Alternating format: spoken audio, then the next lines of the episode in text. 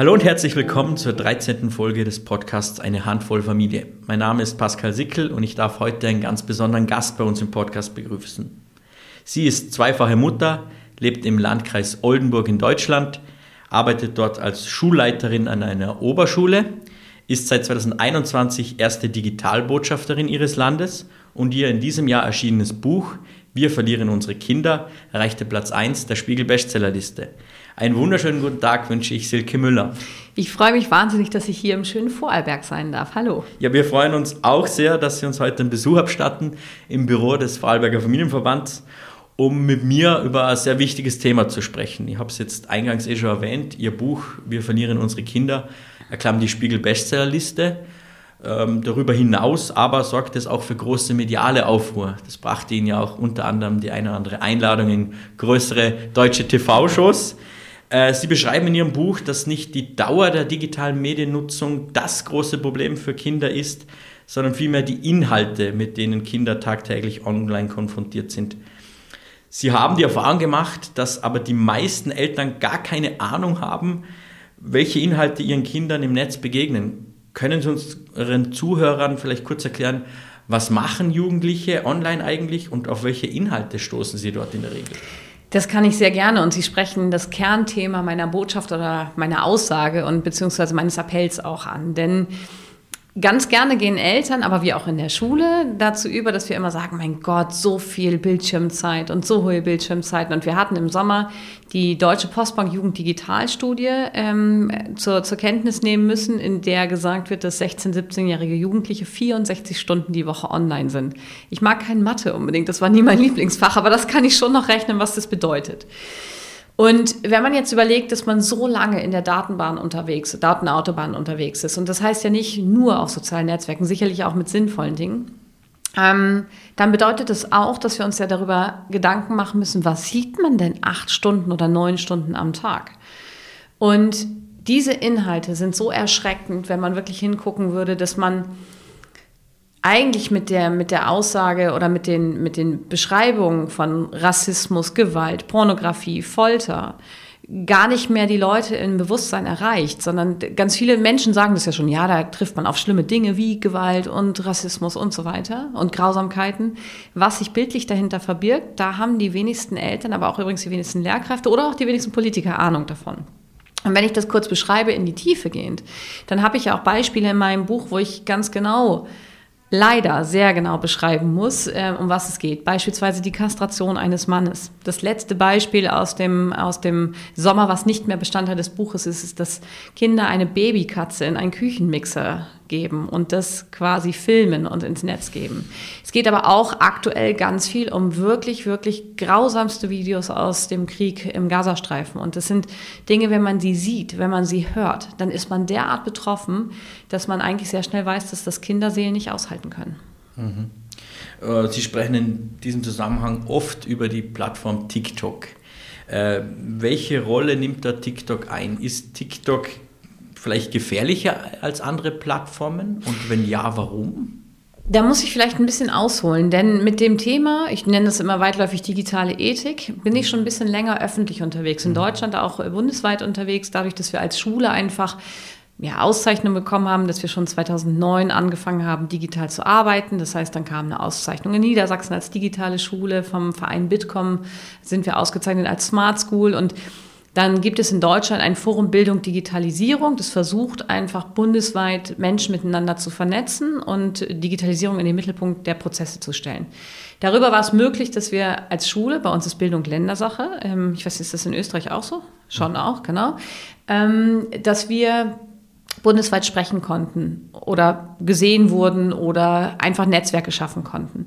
Und digitale Ethik war das Thema, was mich immer umgetrieben hat, weil wir durch digitale Technologien in der Schule, durch Gespräch darüber mit den Kindern gemerkt haben, Moment mal, WhatsApp, Instagram und so weiter sind Plattformen, die die Kinder nutzen, wie wir Erwachsene auch, nur völlig arglos, völlig ähm, unbegleitet und mit Inhalten, wo uns manchmal schon damals etwas schlecht wurde, wo wir dachten, okay, was schicken die sich für Bilder und dann gibt es Fake-Accounts von Instagram und so weiter. Das war so bis 2016. 2018 kam dann TikTok. Also es gab schon länger, es ist ja aus einer anderen App hervorgegangen und schwappte so auf die Smartphones der Kinder über.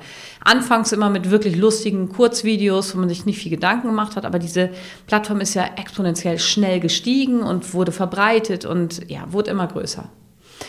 Und dann ist es eben tatsächlich so, dass den Zeitpunkt kann ich Ihnen nicht sagen, das war aber deutlich noch vor der Corona-Zeit und vor der Corona-Krise, dass TikTok das Netzwerk ist, was jedes Kind kennt, was jedes Kind für sich möglichst schnell erobern möchte. Und die erste Frage, kann ich WhatsApp, Snapchat und kann ich TikTok haben bei den Eltern? Die Plattform ist ab 13, soweit ich weiß, aber für mich viel zu früh. Selbst 13-jährige Kinder sollten dort noch nicht unterwegs sein, aber das kommt vielleicht noch. Ähm, und wenn ich dann TikTok betrachte, dann muss man sich das so vorstellen, wenn man sich diese Plattform noch nie angeschaut hat, dass die einfach nur aus Videos besteht. Anders als Instagram, anders als Facebook, anders als die Netzwerke, die wir kennen, wo man auch Fotos und so weiter einstellt, ist TikTok halt immer nur selbstproduzierte Kurzvideos. Und zwar kann jeder produzieren. Und jeder kann dort etwas einstellen. Und das ist in China gehostet. Und wenn ich das weiß, dass jeder etwas einstellen kann, dann weiß ich auch sehr schnell, dass es irgendwann diesen Zeitpunkt nur der Unterhaltung überschreitet und dass es auch politisch genutzt wird zur Manipulation, zur Meinungsmache und so weiter und dass eben nicht nur Kinder dort unterwegs sind. Und deswegen muss man TikTok in ähm, all seiner facettenreichen ja, Ausprägung und auch sicherlich kreativen Möglichkeit ganz genau beobachten, denn hier ist der Marktplatz des Bösen im Grunde genommen für mich. Und das ist diese Plattform, wo Sie auf jegliche Art von Grausamkeiten stößen können, wo Sie sagen, das habe ich nicht gewusst, dass sowas überhaupt möglich ist, dass man das veröffentlicht und dass es nicht so schnell rausgefiltert wird. Und deswegen ist TikTok wirklich Mittelpunkt dessen, wo wir hinschauen müssen. Mhm. Ja, ja, sehr spannend und natürlich gleichzeitig auch sehr beunruhigend, wenn man so hört, was man dort alles ja, für Inhalte konsumieren kann. Ja. Und ich glaube, es ist auch für die meisten Jugendlichen kein Problem, diese Inhalte zu finden. Gar nicht. Also wenn ich das vielleicht gerade ergänzen darf, ich mache das ja selber. Und mhm.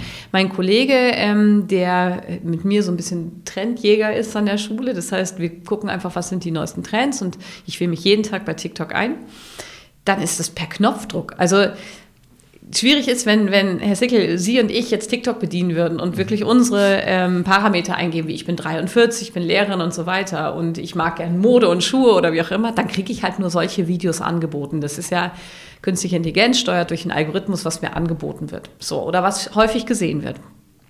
Wenn ich das aus Augen eines Kindes mache und wenn ich mich sozusagen in diese Plattform reingebe und mal sage, ich bin Silke 13 oder bewusst den Algorithmus fütter mit Inhalten, die Kinder vielleicht interessieren, dann ist man total erschrocken. Und jedes Elternteil, was es macht, was diesem Tipp folgt, es selber mal zu tun, haben mir bislang rückgespiegelt nach zehn Minuten, oh mein Gott, mhm. das habe ich nicht geahnt und ich habe mich sofort wieder abgemeldet. Was ist das denn? Und das ist, glaube ich, diesen Effekt, den man braucht, dass man ins Handeln kommt. Ja, das ist sehr oft der Fall, dass man es erst einmal wirklich dann selbst miterleben ja. muss.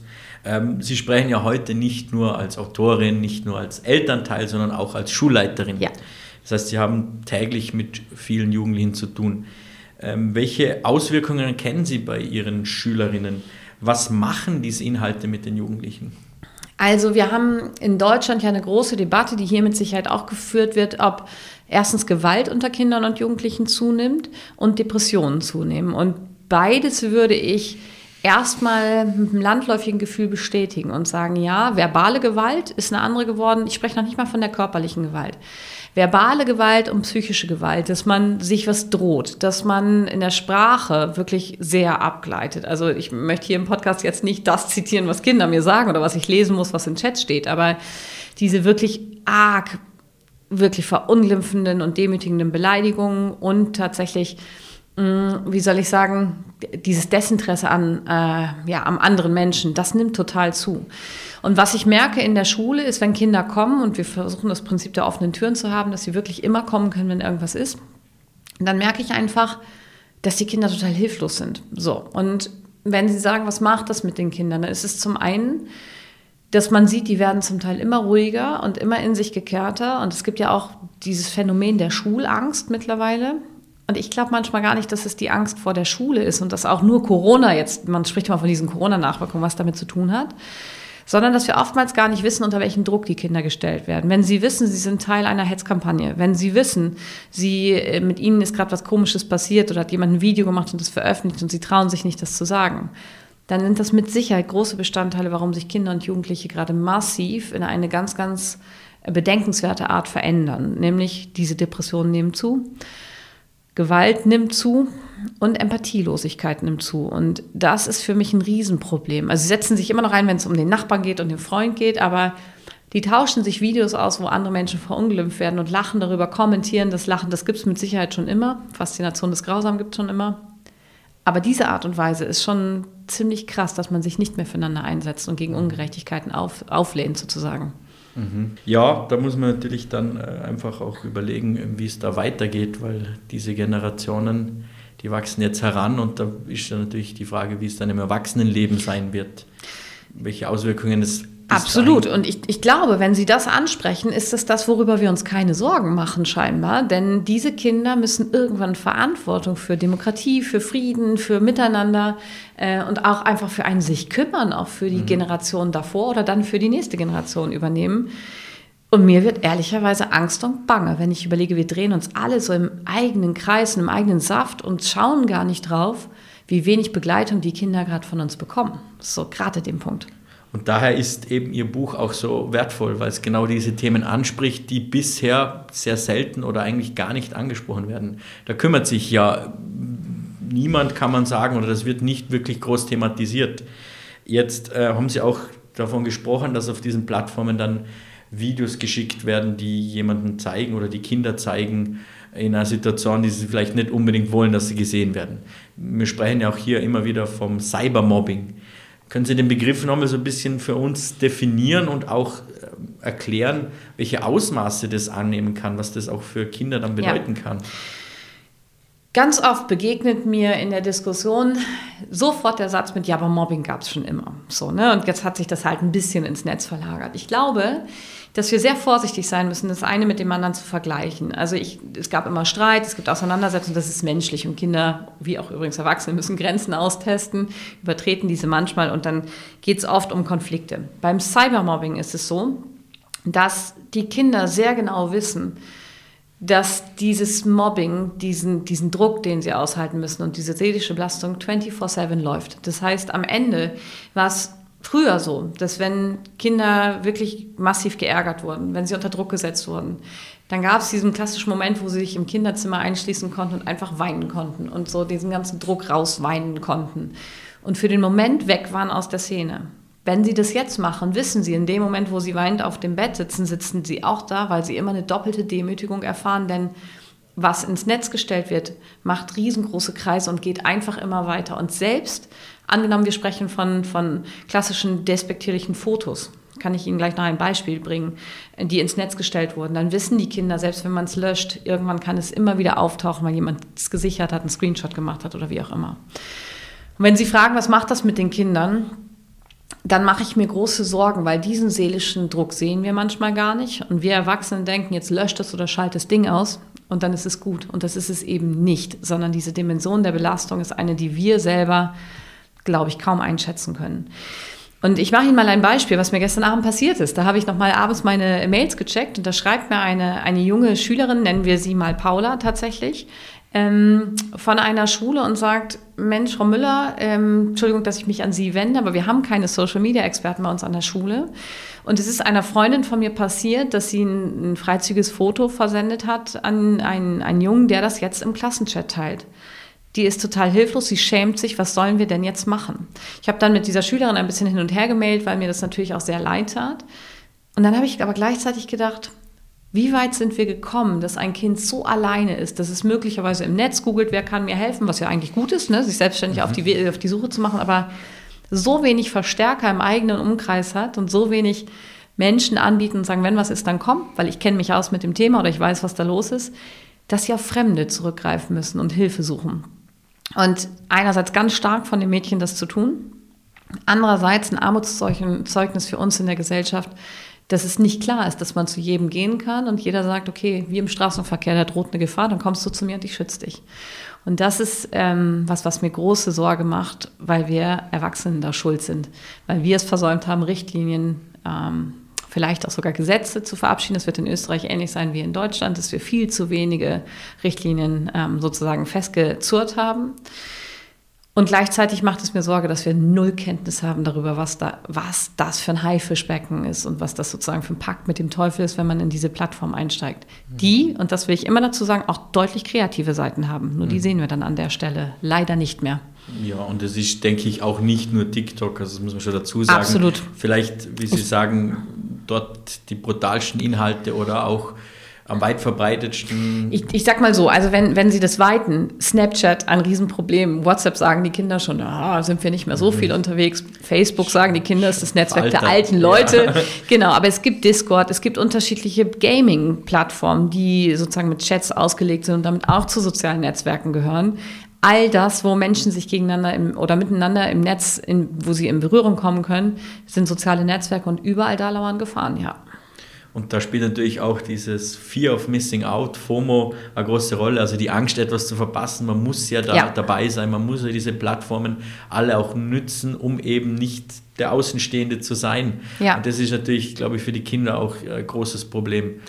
Absolut. Und die Frage kommt immer, mein Gott, Sie sagen, also ich bin ja manchmal gerne provokativ und vielleicht auch ein bisschen naiv, illusorisch, dass ich mir denke, mein Gott, jetzt gebt eurem Kinder doch einfach kein Smartphone vor 16. Wenn es ein Handy sein muss, dann bitte wieder ein altes, das noch keinen Zugang zum Netz hat, wenn es um die Erreichbarkeit geht.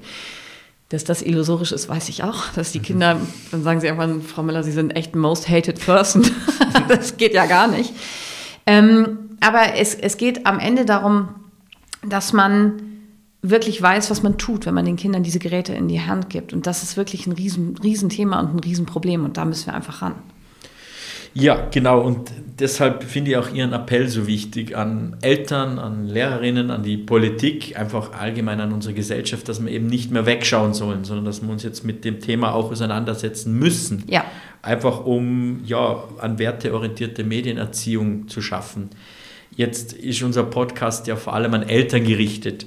Hm, können Sie vielleicht so kurz beschreiben, Ihrer Meinung nach, welche Rolle sollten Eltern denn bei der Medienerziehung einnehmen? Eine große. Also ähm, es geht so ein bisschen, fangen wir mal an mit Vorbildcharakter. Ich hasse es, wenn ich in Restaurants komme und ich sehe Familien, wo, und es mag auch sein, dass ich damit jemandem auf den Schlips trete. Ich hasse es, wenn ich sehe, dass Kleinstkinder schon vom Tablet äh, geparkt werden und dann eine Folge Peppa Pig oder was auch immer für ein Comic sehen oder wie auch immer. Peppa Pig denke ich gerade dran, weil das war die letzte Szene, die ich im Kopf habe. Ähm, oder dann alle mal kurz am Handy sitzen und sich keiner mehr miteinander unterhält. Damit geht es ja alleine los, dass wir auch mal vorleben, was Bindung, was Beziehung, was Gespräch miteinander bedeutet. Ähm, und da ist die Rolle der Eltern total wichtig. Ich kann halt meinen Kindern nicht am Abendbrotstisch sagen, jetzt pack dein Ding weg, wenn Papa mir dann signalisiert, ja, aber meins ist ganz besonders wichtig, weil die Firma könnte ja anrufen. Mhm. Für die Kinder sind die sozialen Kontakte, die im Netz laufen, auch total wichtig. Und es ist eben nicht mehr nur ein Handy, sondern es ist auch Zugang zu Sozialisation, zu Austausch, zu Verbindung, leider auch zu Charakterbildung, muss man mittlerweile sagen. Das mache ich halt nicht einfach, kann ich nicht einfach ausmachen. Also Vorbildfunktionen.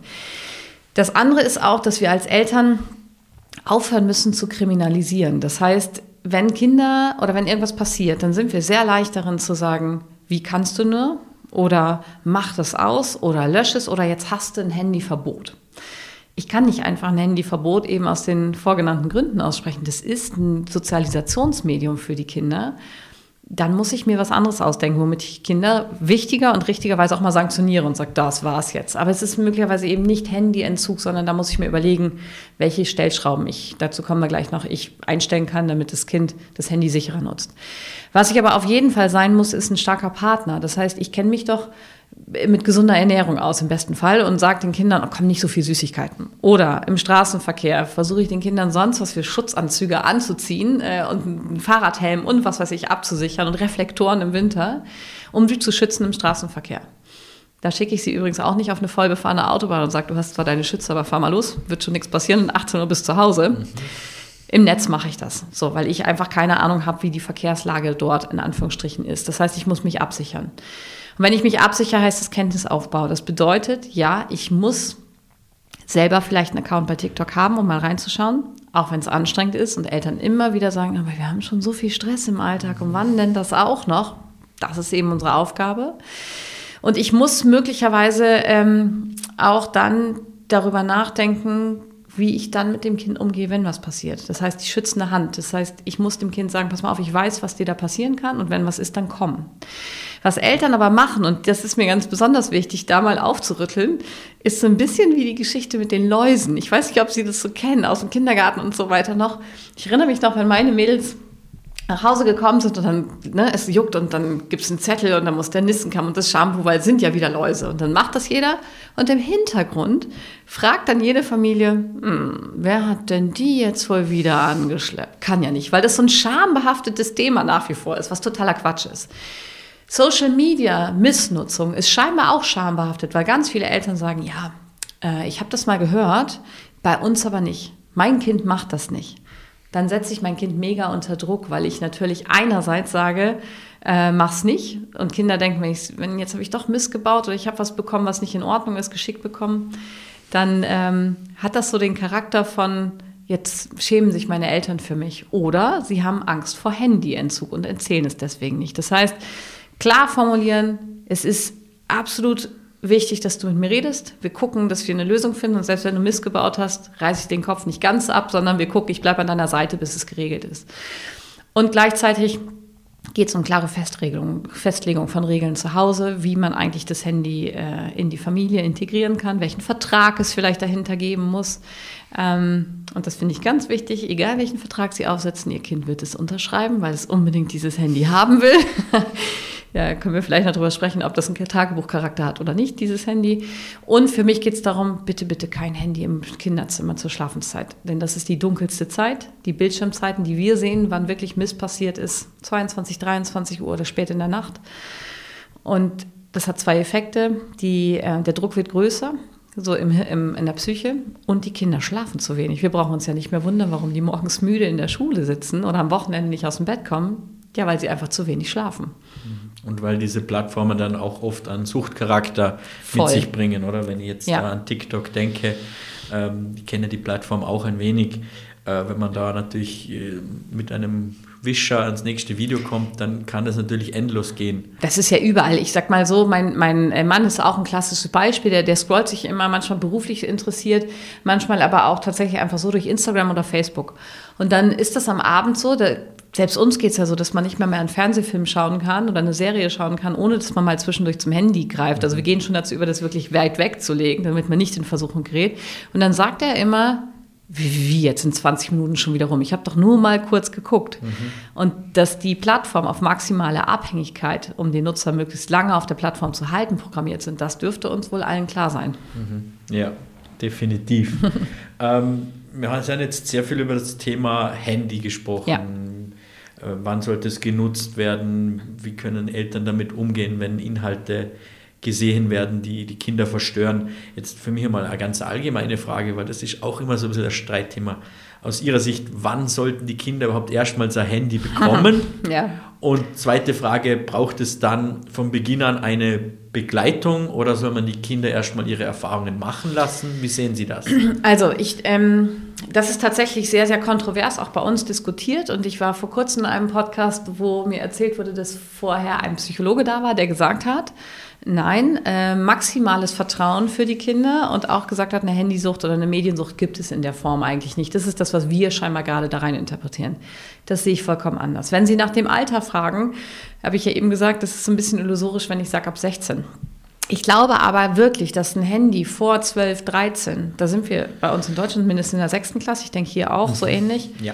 eigentlich in Kinderhänden nichts zu tun hätte. Weil es geht ja so ein bisschen darum, das kann das Gehirn einfach noch nicht verarbeiten an Bildern, was die Kinder dort sehen. Und die können ja teilweise noch nicht mal Ironie, Ironie und Sarkasmus unterscheiden und wie auch immer und haben noch keine Resilienz. Das ist ein ganz pragmatisches entwicklungsphysiologisches ähm, ja, Thema, wo man sagt, okay, die neuronalen Netzwerke müssen sich ja erstmal richtig ausbilden und im Kopf muss sich alles ausbilden, dass man Dinge verarbeiten kann.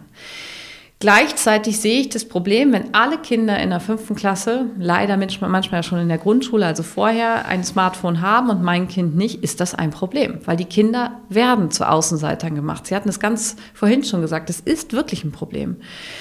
Und ähm, darauf muss ich Rücksicht nehmen. Ich kann mein Kind nicht so lange von, der, von dieser Welt sozusagen fernhalten, wenn alle anderen in dieser Welt schon ihren Platz gefunden haben.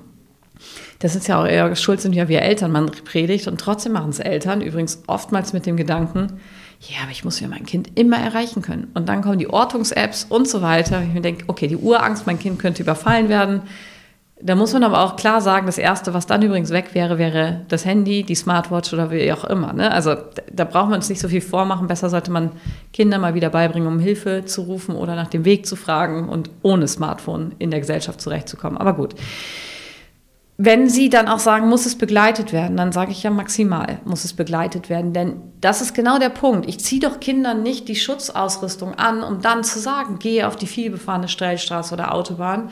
Obwohl ich den Kindern nicht genau gesagt habe, Mensch, da fahren sie sehr schnell, die sehen nicht, wer da ist, es ist sehr gefährlich und so weiter. Das mache ich doch in jedem Lebensbereich. In der Küche, Giftschränke, also Haushaltsmittel, die verschließe ich, damit mein Kind da nicht rankommt, dass es sie nicht trinkt. Das heißt, im, in unserer analogen Welt, die Kinder ja gar nicht voneinander trennen, analog und digital, ist das vollkommen normal, Kinder in jeder Lebenslage zu schützen. Bei allem, was ich tue. Manchmal sogar in der Schule vor den bösen Lehrern, wo ich dann anrufe. Im Netz mache ich das nicht, scheinbar. Und das heißt, das ist ein Problem. Wenn ich meinem Kind also dieses das ist echt fast eine Waffe, muss man sagen, dieses Smartphone in die Hand gebe. Und Waffe sage ich ganz speziell, weil man keine Ahnung hat, was meinem Kind damit passieren kann. Eine psychische Waffe auf jeden Fall. Dann muss ich davor wirklich die Schutzmaßnahmen treffen. Sprich, es gibt tolle Vorlagen im Netz für Handyverträge. Da steht beispielsweise drin, was Eltern dürfen, worauf sie Zugriff haben. Und ich würde immer sagen, nein, ein Handy ist kein Tagebuch, sondern das ist offen im Netz und das hat mit Privatsphäre nichts zu tun. Da muss ich meinem Kind sagen, wenn es Privatsphäre ist, dann fang wieder an, einen Brief zu schreiben. So, das ist privat, da gibt es das Postgeheimnis.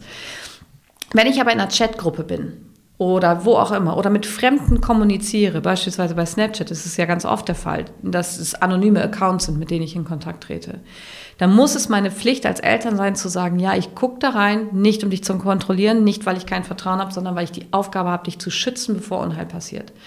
Natürlich gibt es Streit und natürlich finden die Kinder das doof. Und natürlich finden die Kinder das doof, wenn Mama sagt, einmal in der Woche gucke ich deine Fotogalerie aufs Handy durch. Das machen wir gemeinsam dann fangen die Kinder von alleine schon an aufzuräumen, weil sie ganz genau wissen, was in Ordnung ist und was nicht. Das heißt, ich stoße ja auch den Knopf an der Gewissensbildung und sage, okay, das ist in Ordnung oder das ist nicht in Ordnung. Wenn ich weiß, ich werde aus Kindersicht kontrolliert, so empfinden sie es ja, und nicht den Fürsorgegedanken erkennen, dann sind sie vorsichtiger. Und das ist wichtig, damit sie selber lernen, verantwortlich mit dem Medium umzugehen.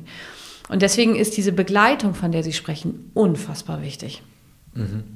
Ja, das, davon gehe ich auch aus, dass das natürlich durchaus schon gemacht wird, aber ich glaube, in dieser Form ja. ist es auch natürlich schwierig umsetzbar. Wie Sie sagen, die Kinder werden nicht begeistert sein, wenn die Mama oder Papa herkommt und sagt, du, jetzt schauen wir mal gemeinsam aber die Videos also, an. Ich, ich, ich sage an der Stelle immer ganz gerne, haben Sie Mut zum Risiko, Ihr Kind zu erziehen, sondern es ist ja immer diese Angst, nein, dann, also wissen Sie, was das für Streit bedeutet, was für eine Auseinandersetzung, dann denke ich mir, naja. Sollte aber ist, wert sein, diesen Ja, Streit. genau.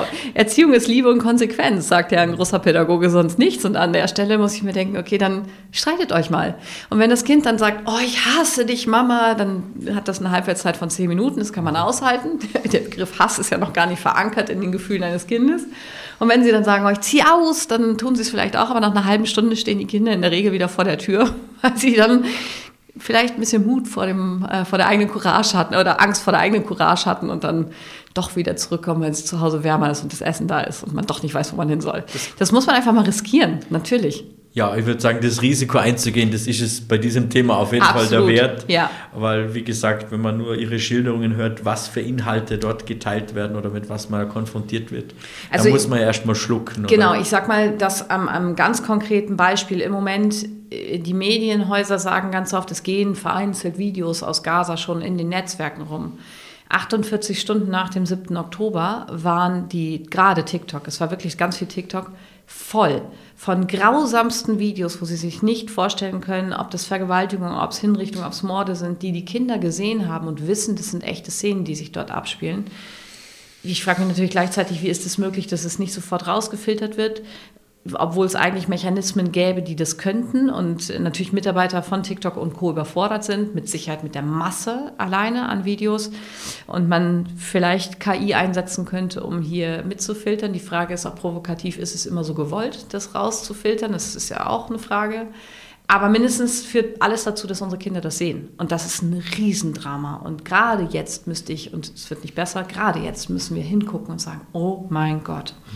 Ja, definitiv. Und da hätten natürlich auch diese Plattformen eine Verantwortung, Absolut. die sie wahrscheinlich auch zu wenig wahrnehmen, ähm, weshalb eben diese Inhalte dort, wie schon eingangs erwähnt, sehr, sehr einfach zu finden sind. Ja, zu guter Letzt würde es mir noch interessieren, es klingt jetzt vielleicht ein bisschen blöd, aber wenn Sie noch einen Wunsch frei hätten oder wenn Sie sich etwas wünschen dürften für die Zukunft, ist es getan mit mehr Aufklärungsarbeit an Schulen oder, oder was braucht es nun konkret, damit wir diesen Problemen entgegenwirken können? Es ist ganz schön, dass Sie das sagen. Wir kommen ja auch in die Weihnachtszeit und der, da sind es Wünschen ja erlaubt. Und wir haben tolle, und das haben Sie in Österreich sicher, wie in, wir in Deutschland auch, tolle Präventionsarbeit.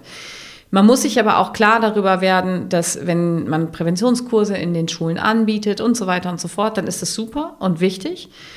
Und gleichzeitig überschreiten Kinder trotzdem Grenzen. Übrigens auch wir Erwachsene. Also ich sag mal so, auf dem Weg von Zürich hierher sind wir geblitzt worden, weil mein Mann dachte, nein, die meinen das doch mit 120 auf den Autobahnen gar nicht so ernst. Das ist doch in Deutschland auch nicht der Fall. Das heißt, man übertritt Grenzen. Das ist ja am Ende des Tages nichts anderes, als Kinder das auch tun, obwohl sie ganz genau wissen, was man darf oder was man nicht darf. Das heißt, Prävention an sich ist nicht ausreichend. Und ich muss, und das ist ein großer Wunsch, als Erwachsener ein starker Partner sein. Das heißt, ich muss mich auskennen in der Welt der Kinder. Ich muss aufhören, analog und digital voneinander zu unterscheiden, sondern zu sehen, es ist eine Welt, in der wir, aber auch die Kinder äh, leben, aufwachsen und ihre Zukunft gestalten müssen. Und wenn ich das so ein bisschen pathetisch sage, dann ist mir das insofern wichtig, weil wir das eben nicht tun. Wir bezeichnen das immer noch als eine Welt hinter einer Glasscheibe, die wir nicht richtig ernst nehmen. Und gleichzeitig ist ein Riesenappell an die Politik, und da spreche ich eigentlich weniger von uns nur in Deutschland oder Ihnen in Österreich, sondern da sind wir eher auf europäischer Ebene, dass man darüber nachdenkt, was wollen wir uns eigentlich noch gefallen lassen und welche Inhalte wollen wir Menschen unseres, äh, unserer europäischen Gemeinschaft eigentlich zumuten. Und dann bedeutet es auch, dass ich mir wünschen würde, dass es starke Regulierungen hinsichtlich der Plattforminhaber ähm, ja, gibt, der Plattformgestalter gibt. Denn am Ende sind es die Menschen, die Inhalte zur Verfügung stellen und es ist nicht die Technik dahinter. Und da wirklich in eine Diskussion zu gehen, die mit Gesetzen flankiert wird, die mit Richtlinien oder mit Sanktionen und Konventionalstrafen belegt werden würde, das wäre ein großer Wunsch. Denn das, was Kinder dort erleben, ja, da ähm, wie gesagt, da werde ich an der Stelle immer, immer sehr, sehr emotional und sehr pathetisch. Das ist wirklich ein Angriff auf Kinder sehen, den wir Erwachsenen zulassen. Und wenn wir das nicht wollen, dann heißt es, es ist fünf nach zwölf, da müssen wir handeln. Und Handeln ist nicht nur Prävention und Begleitung, sondern Handeln ist auch ganz klare Richtlinien festzulegen, was Menschen miteinander machen dürfen. Mhm. Ja, vielen, vielen Dank auf jeden Fall für diesen auch am Schluss noch sehr, sehr wichtigen Appell. Ich glaube, da können wir eigentlich alle nur zustimmen. Also dem Familienverband ist das Thema auch sehr wichtig und deshalb schätzen wir Ihre Arbeit sehr. Danke. Vor allem auch natürlich Ihr Buch, das da, wie gesagt, Aufklärungsarbeit betreibt und Sie sind ja ähm, aktuell so ein bisschen auf Tour auch unterwegs mit Informationsveranstaltungen, Vorträgen und Workshops, um eben auf dieses Thema aufmerksam ja. zu machen. Und wie ich erfahren habe, ist auch das nächste Buch schon genau. geplant, beziehungsweise fast schon fertig. Ja. Und da sind wir natürlich dann auch alle sehr gespannt und ich wünsche Ihnen auf jeden Fall für Ihre Arbeit alles, alles Gute. Dankeschön. Ich hoffe, wenn wir uns dann vielleicht in fünf Jahren wieder treffen, dass wir ein bisschen ein positiveres Fazit ziehen können. Ähm, weil, wie gesagt, die eine oder andere Ausführung von Ihnen da wird einem schon ein bisschen anders, muss man sagen, wenn man ja. hört, was da eben so herumschwirrt im Netz. Und wie gesagt, dahingehend möchte ich mich auch bedanken für Ihre Arbeit, die enorm wertvoll ist. Sehr, sehr gerne. Und äh, ich hoffe genauso, da sind wir beim Wunsch, dass wir in fünf Jahren vielleicht eine etwas sonnigere Zeit haben. Schauen ja, wir mal. Super, ja. Denn äh, darf mich, wie gesagt, nochmal bei Ihnen recht herzlich bedanken. Ich bedanke mich auch bei unseren Zuhörern äh, und hoffe, dass Sie einige wichtige Inputs mitnehmen können, konnten und da ein bisschen auch über das Thema jetzt mal nachdenken können. Und dann äh, hören wir uns wieder bei der nächsten Folge. Danke. Danke Ihnen.